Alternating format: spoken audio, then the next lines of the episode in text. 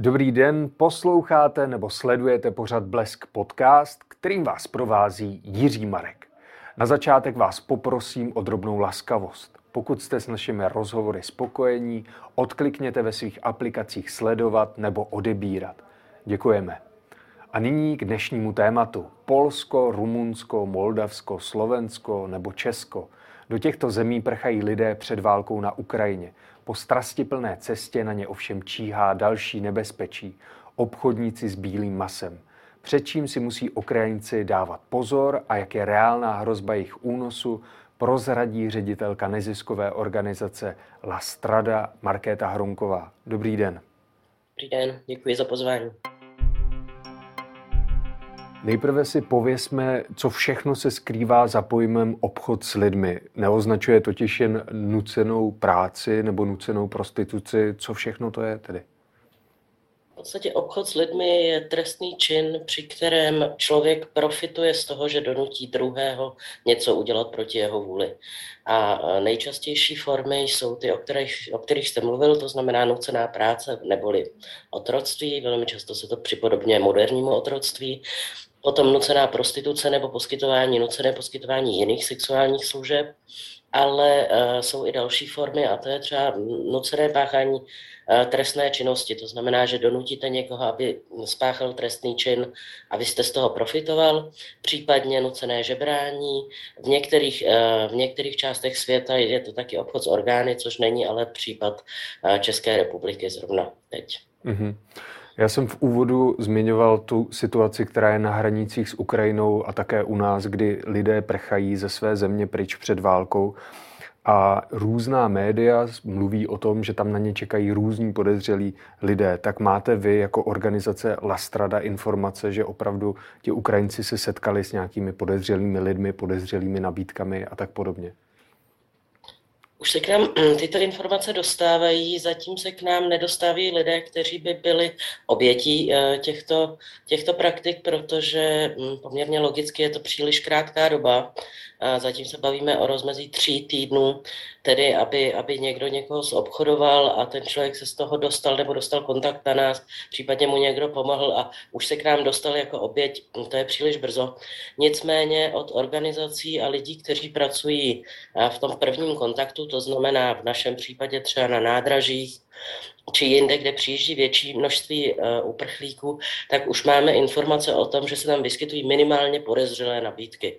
A to může být například, že někdo uh, nabízí ubytování, ale klade si tam podmínky typu, že to musí být single žena, uh, musí být mladá a podobně. Případně a na to jsme zvyklí i z náboru do jiných nucených prací, kdy je tam nabídka ubytování, přepravy, zaměstnání, stravy, ale například ten člověk odmítne specifikovat, kde to bude nebo o co se bude jednat. A o tom už víme a bohužel s každou takovou humanitární krizí, ať už je způsobená třeba přírodní katastrofou nebo konfliktem, přichází bohužel i ti, kteří vlastně tý a profitují z té beznaděje a z té zoufalé situace těch, kteří se stali obětí té katastrofy. Můžete být konkrétní, na jakých hraničních přechodech, v jakých zemích se zatím ty nabídky nebo ty podezřelé osoby nejčastěji vyskytují? Máte nějaké konkrétní informace? Mm, bohužel ne, protože náš dosah v tomto směru je e, Česká republika, to znamená, že my jsme v trochu jiné situaci, kdy vlastně nemáme tu přímou hranici, na které si myslím, že je to v určitým smyslu nejdivočejší. K nám přece jenom už lidé přijíždějí vlakem nebo soukromými vozidly. Už, už to není ten, ten největší zmatek a chaos, který si myslím, že tě panuje na polských, slovenských hranicích, kde hm, tím nechci říct, že to není organizované. Myslím si, že je tam neuvěřitelná práce za všemi neziskovkami, za všemi e, institucemi, ale samo o sobě ta, ta situace je velmi chaotická a tam si myslím, že ta možnost využít vlastně hm, toho zmatku a, a, a zkoušet odvést lidi nebo jim nabídnout prostě hm, nějakou takovouhle pofidérní nabídku je. My zatím monitorujeme to, co se děje vlastně v momentě, kdy ti lidé přijedou třeba do Prahy, jo, kdy přijede celý vlak a, a vlastně nejsou úplně zorientováni na tom nádraží, jsou velmi unavení, protože do té Prahy se dostanou většinou po několika dnech cesty. Samozřejmě ten stres a to trauma z toho nenadálého konfliktu a z toho, že museli opustit všechno, mm, velmi často s dětmi, nechá, ženy, ženy opouštějí vlastně svoje manžele, otce a podobně. Myslím si, že tam, tam v tu chvíli je pochopitelné, že člověk může přijmout nabídku, která by ho jindy zarazila a vůbec by o ní nepřemýšlel, ale tady si myslím, že to, že to myšlení už je strašně ovlivněné tím prožitým stresem. A bohužel, a tak je to vždycky obchodníci s lidmi velmi dobře umí využít jakékoliv slabosti a zranitelnosti toho, koho chtějí naverbovat. Vy jste zmiňovala, že to nádraží, a teďka jeden příklad uvedu na serveru novinky.cz, psali o tom, že eh, na německých nádražích se zvýšila kontrola policie, poněvadž tam byly ty podezřelé osoby. Tak máte informace, jestli i třeba v Česku, v Praze nebo v Brně, v dalších městech se zvýšila ta kontrola na nádraží, kde opravdu dojíždějí ti uprchlíci? Já vím, že rozhodně minimálně policie monitoruje a, eh, a, a ví o tom, že tyhle situace se mohou vyskytnout. To znamená, že uh, fungují stejně jako my, to znamená, že se preventivně snaží informovat jak přijíždějící, přijíždějící uprchlíky, tak samozřejmě uh, ty, kteří s nimi pracují v tom prvním kontaktu a vybavit je vlastně typy a nějakými znalostmi o tom, kdy zareagovat na tu nabídku, kdy nějakým způsobem upozornit toho uprchlíka nebo uprchlici, že tady to nevypadá košer. Myslím si, že ta preventivní práce je jediné, co se dá úplně dělat, protože vy nemůžete zatknout někoho, protože nabízí ubytování s podmínkou. Vy můžete tu nabídku vyřadit z databáze, což vím, že se dělá, že se ty nabídky kontrolují a samozřejmě všechny ty platformy, které fungují, se snaží filtrovat ty nabídky a, a dívat se na takovéto podezřelé vlastně znaky nebo nějaké indikátory. Samozřejmě v tom um, v tom objemu a v tom, co se teď děje, je nemožný to udělat stoprocentně, ale myslím si, že ten první eh, filtr probíhá a já děkuji všem, kdo to dělají, protože opravdu tady, tady je to nezbytné. A jsem si jistá a vím, že um, i ti dobrovolníci a první prvokontakty takzvaně upozorňují případně policii na podezřelé chování. Nicméně nemůžete někoho zatknout jenom proto, že se chová podezřele. Tam pak jde o toto dál monitorovat. A bohužel a nechci působit pesimisticky, ale jsem si téměř jistá, že naše práce přijde s určitým spožděním, kdy vlastně k nám se začnou dostávat lidé, kteří byli takovýmhle způsobem vykořišťováni, ale zjistí to třeba po měsíci, kdy nedostanou zaplaceno nebo kdy mm, jim bude přislíbeno něco a vůbec to neobdrží, případně kdy se změní podmínky těch domluv a podobně. To je něco, čeho my se velmi obáváme a myslíme si, že naroste uh, razantně vlastně počet vykořišťovaných Ukrajinců a Ukrajinek v Čechách, protože ta situace se nezlepší v, v horizontu několika týdnů. Paní Hromková, mohla byste být konkrétní, na koho oni cílí, ti lidé, kdo je jejich zájem, jestli jsou to ženy, děti, muži a co se s nimi tedy stane, když se dostanou do spáru těchto lidí? Tam záleží hrozně o jaký druh a formu obchodu s lidmi se jedná. Nedá se, nedá se říct, že by existovala takzvaná typická oběť obchodu s lidmi. To, co je zvlášť v momentě takovýchto, takovýchto konfliktů a krizí vlastně nikdo nezůstane v uvozovkách ušetřen. Tam jako je jedno um, vzdělání, sociální statut, prostě Podstatné je, že je tam, a my tomu tak říkáme, přidaná zranitelnost. To znamená, že ten člověk se v tu chvíli nachází v situaci, kdy je zranitelnější, než by bylo obvykle. A tam si myslím, že vzhledem ke složení populace ukrajinských uprchlíků, které je teď a které si nemyslím, že se bude v nejbližší době měnit, tak samozřejmě nejzranitelnější budou ženy, které přijedou s dětmi a které budou nuceny vlastně přijmout nabídku kterou by jinak třeba nepřijali. Tam také může vzniknout takové to tunelovité vidění, kdy mají pocit, že tam není jiná možnost. Tam si myslím, že je strašně důležitá práce právě všech, všech organizací a institucí, které do toho vstupují, otevírat ty možnosti, otevírat ty legální způsoby, otevírat vlastně ten prostor pro to, aby ty ženy měly šanci vidět, kam mohou jít, co mohou dělat, že je možné se zaměstnat naprosto legálně. Myslím si, že v tomhle byl velmi důležitý takzvaný Lex Ukrajina, který, eh, který byl minulý týden schválen. To znamená, že se naprosto zlehčí až mm, vstup vlastně na pracovní trh. To jsou všechno věci, které berou tu vodu z mlína právě těch obchodníků s lidmi. Nicméně samozřejmě eh, to neznamená, že k tomu nedojde. Co se pak děje, to opět je to velmi různé a mm, ty, ty praktiky jsou různé. My se setkáváme po, posledních letech s takovým jako subtilnějším vykořišťováním a obchodováním s lidmi, kdy už nedochází k tomu, co bývalo dříve, takovému tomu hrubému fyzickému násilí nebo fyzickému omezování osobní svobody. Ono už to není zapotřebí. I ty obchodníci s lidmi se stali trošku sofistikovanější a vlastně tím zneužitím tí, té tísně, případně neznalosti prostředí, neznalosti jazyka, což teda uh, zaplať pám u ukrajinských uprchlíků bude méně, méně uh, hrozit méně než třeba u filipínských občanů, kdy oni tímto donutí toho člověka zůstat, případně různými přísliby, kdy v momentě, kdy už odpracujete třeba měsíc, tak chcete věřit tomu, že opravdu nedostanete tu výplatu teď jenom proto, že třeba je problém s cashflow. A ono chvilku, chvilku, nějaký ten měsíc, dva to vydržíte a pak teprve přijde ten moment, kdy si uvědomíte, že, že ty peníze nikdy nebudou.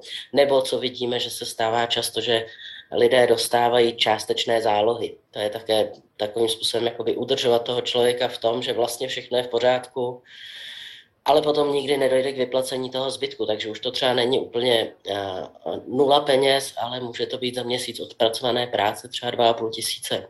Setkáváme se s neustálým strháváním uh, peněz z výplaty, které nebylo předem domluveno. Najednou je tam ubytování, najednou je tam strava, jsou tam různé fiktivní pokuty, kdy eh, vlastně dojde k vyplacení té dohodnuté mzdy, ale z té mzdy je třeba 20 jo, těch, těch metod a způsobů, jak vlastně eh, z člověka kořistit, je strašně moc. A do, v momentě, kdy je tady velký počet lidí, kteří budou potřebovat práci a budou potřebovat nějakým způsobem zabezpečit sebe a své rodiny, tak eh, je to veliká příležitost pro, pro, pro pachatele této trestné činnosti.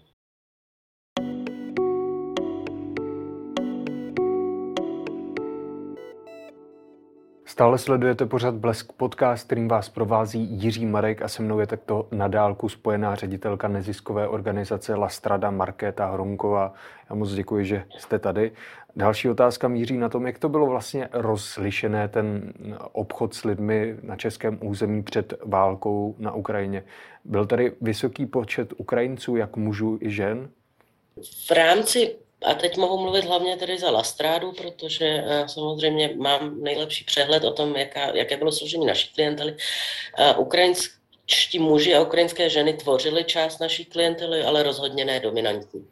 Uh, kdybych to měla odhadnout, tak ono se to každý rok také mění, vždycky záleží na geopolitické situaci, ale přicházeli hlavně, hlavně z oblasti pracovního vykořišťování, kdy docházelo k tomu, že by jim byla přislíbena práce a plat, který eh, potom neodpovídal tomu, co dostali, případně pracovní podmínky a podmínky mm, eh, života byly eh, nelidské a nepřijatelné. A měli jsme samozřejmě i z řad ukrajinských občanů a občanek některé klienty, ale to složení národnostní bylo, bylo různorodé. Můžete být konkrétní, dát nějaké číslo, kolik třeba procent z těch lidí, o něž jste se starali, mm, to mohlo být? Na čísla, na, na procenta se to opravdu nedá úplně říct, protože každoročně je to jiné a hlavně je důležité vědět, že v rámci Lastrády my, my poskytujeme ty služby třeba rok a jsou to komplexní služby, takže se bavíme v řádu třeba 100-120 osob ročně v těchto, v těchto dlouhých nebo komplexních službách, kdy Potom samozřejmě jakákoliv politická změna může úplně změnit to národnostní složení. Jo, takže pak přijde jedna skupina, já nevím, občanů Rumunska a v tu chvíli to vypadá e, úplně jinak na procenta. Nicméně třeba co se týče SOS linky, tak tam minimálně s radou o pomoc a s nějakou e, žádostí, teda s žádostí o pomoc nebo o radu, či s žádostí o, o některé informace, tam si myslím, že třeba um, ukrajinští občané a občanky mohli tvořit třeba 25% e, volajících. Mm-hmm. Vy jste zmiňovala, že za příchod různých lidí a navýšení toho obchodu s lidmi můžou různé přírodní katastrofy, politické události a tak dále. Tak zaznamenala jste nějaký případ, kdy to narostlo v Česku, ten obchod s lidmi? Teď se, teď se snažím vzpomenout, já jsem v Lastrádě sedm let. My jsme třeba očekávali, že naroste obchod s lidmi s první uprchlickou vlnou. Nicméně vzhledem k tomu, jak málo lidí se vlastně dostalo do Čech, tak to nenastalo. Víme, že to rozhodně nastalo v okolních zemích, které byly otevřenější, takže vím, že třeba naše kolegyně z Rakouska měly obrovský nárůst, obrovský nárůst obchodovaných žen po, po roce 2015.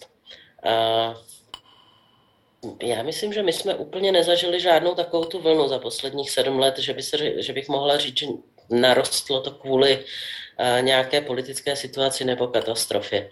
My jsme sledovali takové změny, kdy mm, třeba byl rok, kdy evidentně náboráři obchodníků s lidmi se soustředili zvlášť v rámci Evropské unie na konkrétní stát že jsme třeba měli mnohem víc rumunských občanů a občanek než uh, jiných národností a to jsme si vysvětlovali i tím, že i obchodníci s lidmi se snaží zefektivnit svoje podnikání, což zní hrozně, ale je to tak a tím pádem, pokud mají v tu chvíli jako kápa nebo náboráře uh, někoho z Rumunska, tak samozřejmě se pak soustředí na dovoz vlastně těch lidí z té země.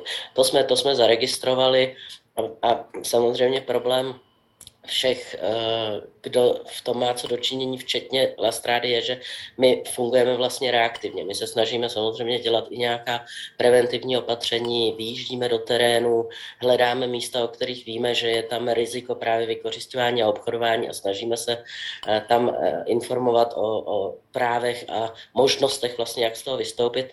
Nicméně třeba ty služby jsou vždycky reaktivní, takže samozřejmě, když v tu chvíli máte mnoho lidí rumunské národnosti a seženete si do, do personálu rumunsky mluvícího člověka a za rok obchodníci se rozhodnou udělat to samé Bulharsku, tak je to, je to vždycky trošku jak honit vodu se, se sítkem, ale prostě to tak je. Paní ředitelko, mám na vás poslední otázku. Jak to vypadá s Čechy a Češkami? Jsou také unášení, případně do jakých zemí a co se tam s nimi děje nejčastěji?